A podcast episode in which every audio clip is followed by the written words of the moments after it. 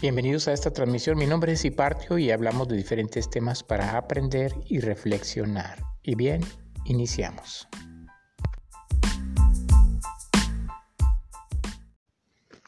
Como les dije el día de ayer, amigos, este, vamos a estar hablando un poquito de filosofía. Vamos a estar insertando algunos episodios acerca de la filosofía y qué es.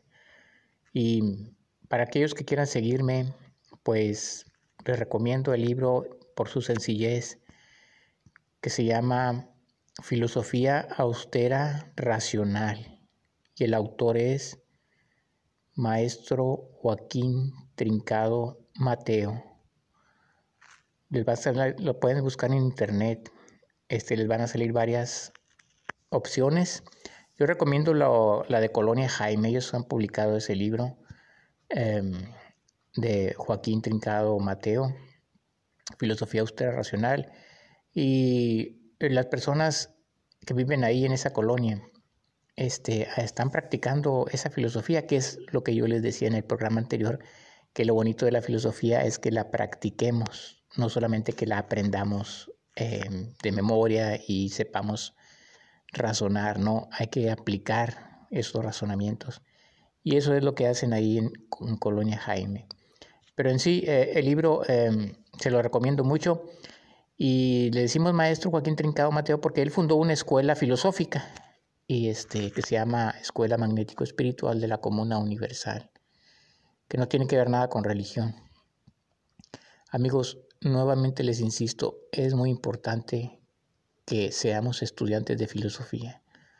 ¿Y saben por qué? Porque la humanidad muchas veces somos engañados, hemos sido engañados por por personas, por instituciones, ah, nos, engañan, nos engañan las religiones, nos engañan los gobiernos, nos engañan las compañías que ofrecen productos que dicen que son para la salud, pero que realmente nos hacen daño. Les dan mucha propaganda a estos productos, pero hacen daño a la salud. Y cada cosa así, amigos, la aceptamos nosotros porque no, no investigamos, no estudiamos Em, pues nos guiamos por lo que diga la televisión, el cine, lo que hagan los demás. Nos guiamos a veces por lo que nos dijeron nuestros padres con tanto amor, enseñanzas que nos dejaron. Muchas muy ciertas, pero también ellos no eran seres perfectos.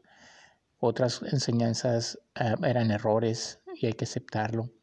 Y esos errores a veces son generacionales. Le enseñamos a nuestros hijos y ellos a, a sus hijos y ahí se sigue.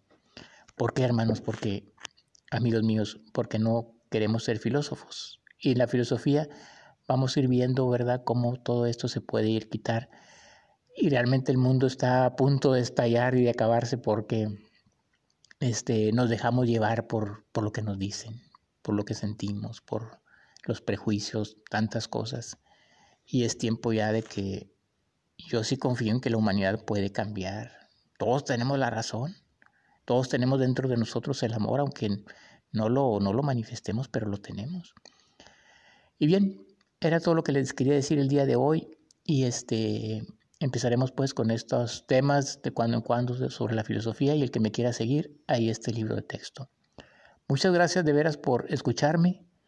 Que tengan un magnífico día. Les habló su amigo y partió.